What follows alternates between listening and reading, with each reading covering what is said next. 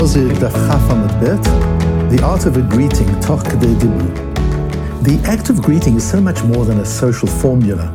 Uh, it has moral relevance, it has halachic relevance. It's the entry level expectation of an act of respect. To understand that, let's first look at the din regarding interruptions in speech. So when we speak, there are natural pauses between words, slightly longer pauses between sentences, and longer pauses still between paragraphs.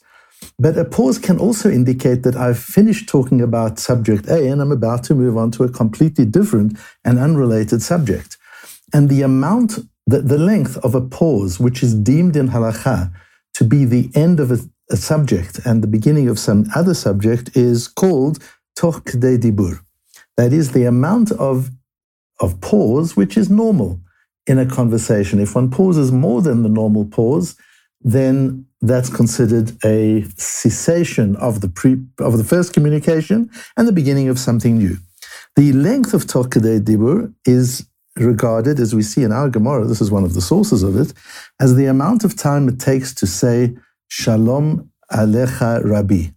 Uh, basically, Shalom Aleichem, my teacher. Why is that? Why doesn't the, the Gemara, why doesn't Halacha just say it's three seconds?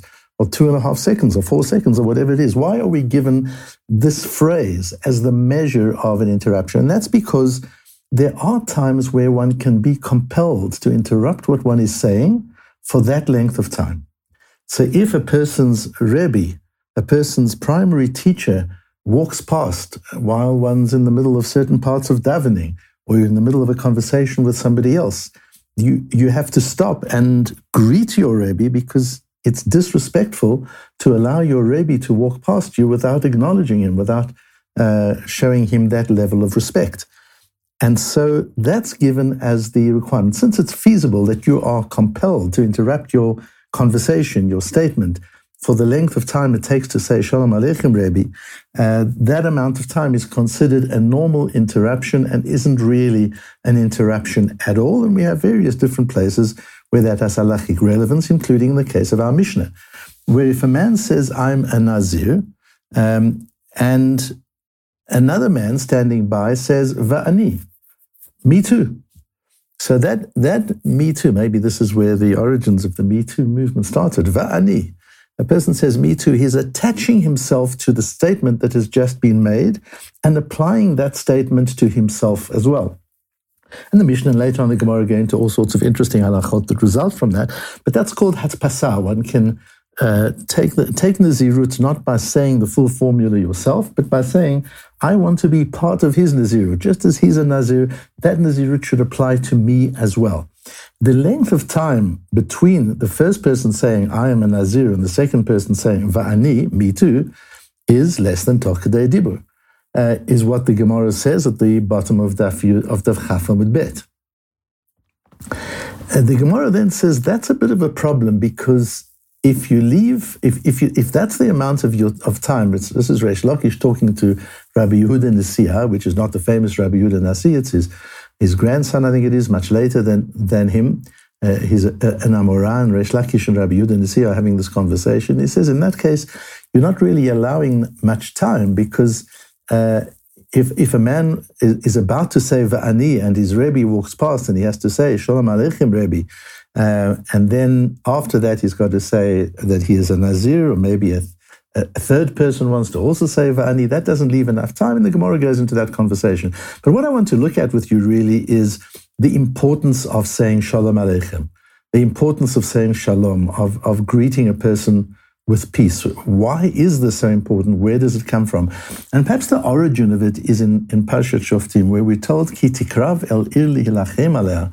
If you approach a city and you're about to enter into war with that city, the karata eleha shalom, the first thing you do is you greet them with peace.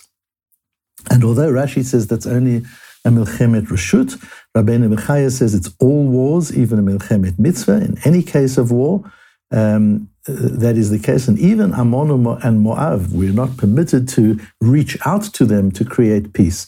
But if they come towards us and, and ask for peace and gesture peacefully, uh, we have to accept that.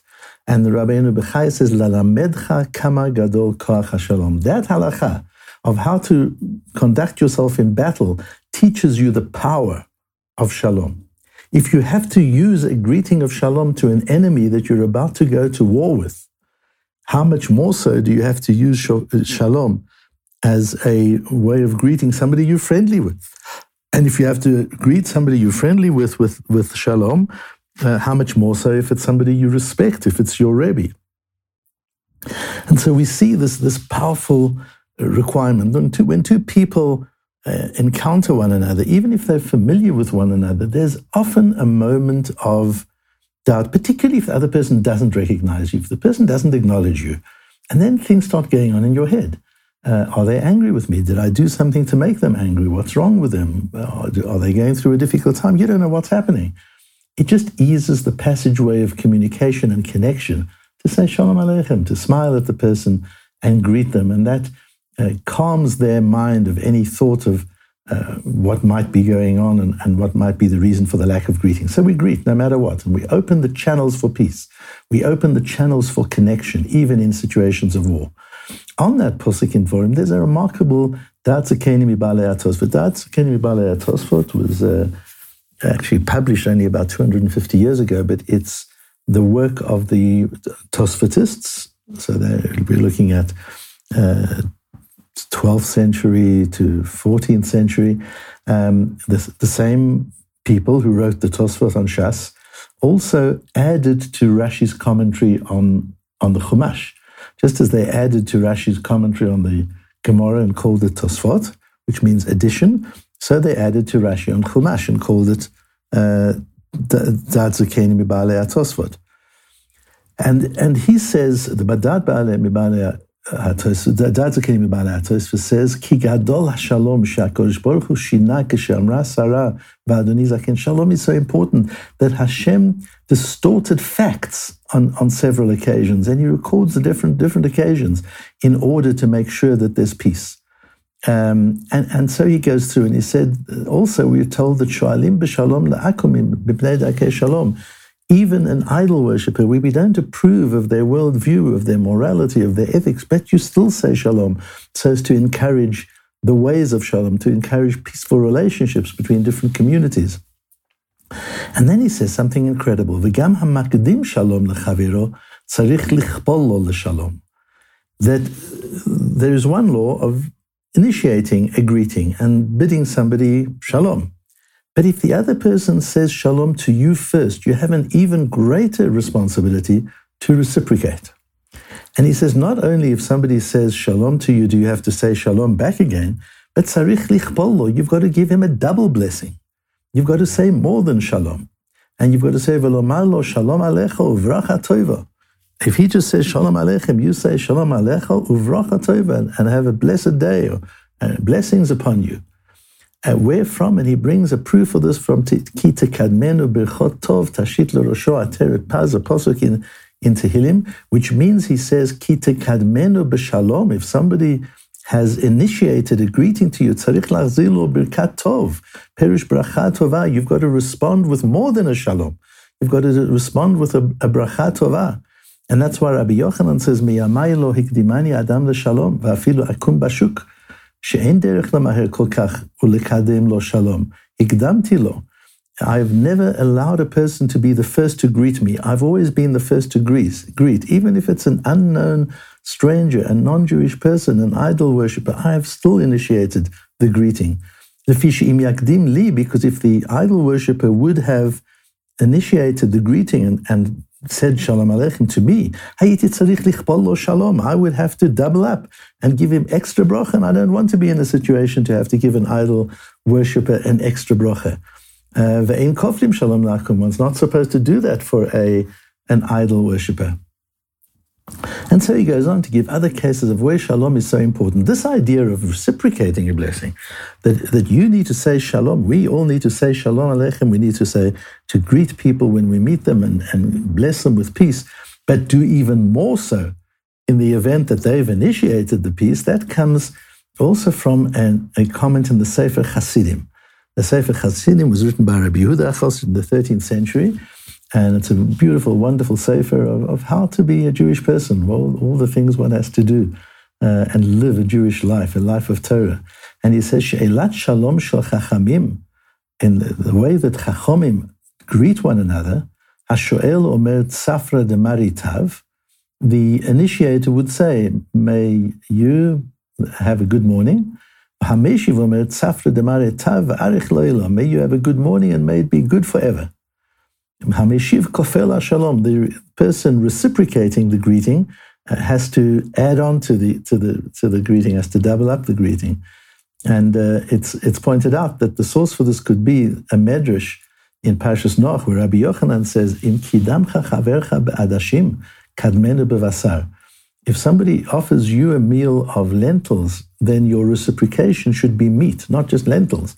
Because he initiated first. And here we have an incredibly important principle in interpersonal relationships and connections. Um, if a person does a kindness to me, I'm indebted to them. The only way I can avoid being indebted to them is by reciprocating. But if I reciprocate, says Rabbi Yochanan, the same as he gave me, I have not yet fully uh, acquitted myself and, and uh, uh have paid back, so to say, what he did to me. I've just given him back t- the tangible amount that he did, but I haven't paid him back for the fact that he initiated. He took the risk. He reached out and offered it to me first.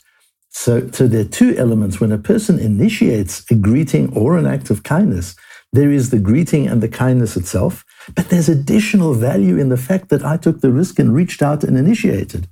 And the reciprocator has to recognize that and therefore has to reciprocate with something bigger, with something more valuable, with something more meaningful than what the uh, initial person gave. And that's the idea of chesed uh, olam uh, that the world gets built with chesed. When one person does a kindness to another, the other reciprocates with an even greater kindness, and so it goes backwards and forwards. And that's how we the, the world gets built. It's a foundation of business. You offer value to a customer, and the customer pays you, including a profit. He pays you more than your cost of producing the goods you gave him. That's the profit. And the investors have invested money. You return more money to the investor than they invested in you. This idea of kofel, of add, adding to kindness when we reciprocate, is how relationships are built. It's how the world is built. Imagine if we all did that all the time, recognizing every time somebody's done something for us, and particularly when they've taken the risk and initiated and reached out our obligation to recognize that and to be able to respond in a way that's even more. And that's brought in Shulchan Aruch. We don't find in Shulchan Aruch the din that you've got to double up when somebody greets you, but it's implied in, in Yoreh De'ah Siman Kuf Memchet, where it says, Osa lichbol lo shalom lo oved kochavim le'olam, that uh, you can't double up shalom to an idol worshipper.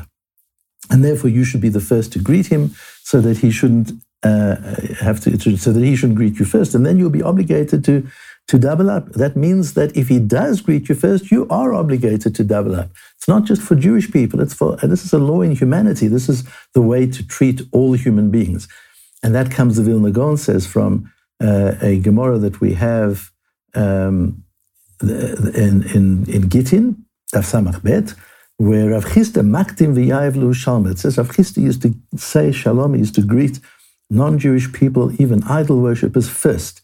And the Ran says on that, the Ran on the Rif says, Kadei shelo yitztarech lekaflo im yashileu heim l'shalom tchila, so that he won't have to double up if they were to initiate the greeting to him. And that, says the Vilna Gaon, is the origin of the Shulchan Aruch, that we um, have to initiate greetings to everybody, but certainly in the case of a non-Jew or an idol worshipper, it's, it's imperative to do so. And this idea of the role of peace, um, of, of being able to create connection with people, of being able to allow a flow of goodwill between people, between communities, between countries, is so important. Uh, Rabbi Chaim Shmulevitz used to explain uh, the Gemara in Brachas, where Rabbi Yochanan ben Zakkai became ill and his Talmidim came to, to visit him. And he was crying, uh, and they said, uh, Light of Israel, the, this powerful being, what are you crying about? And he said, among other things,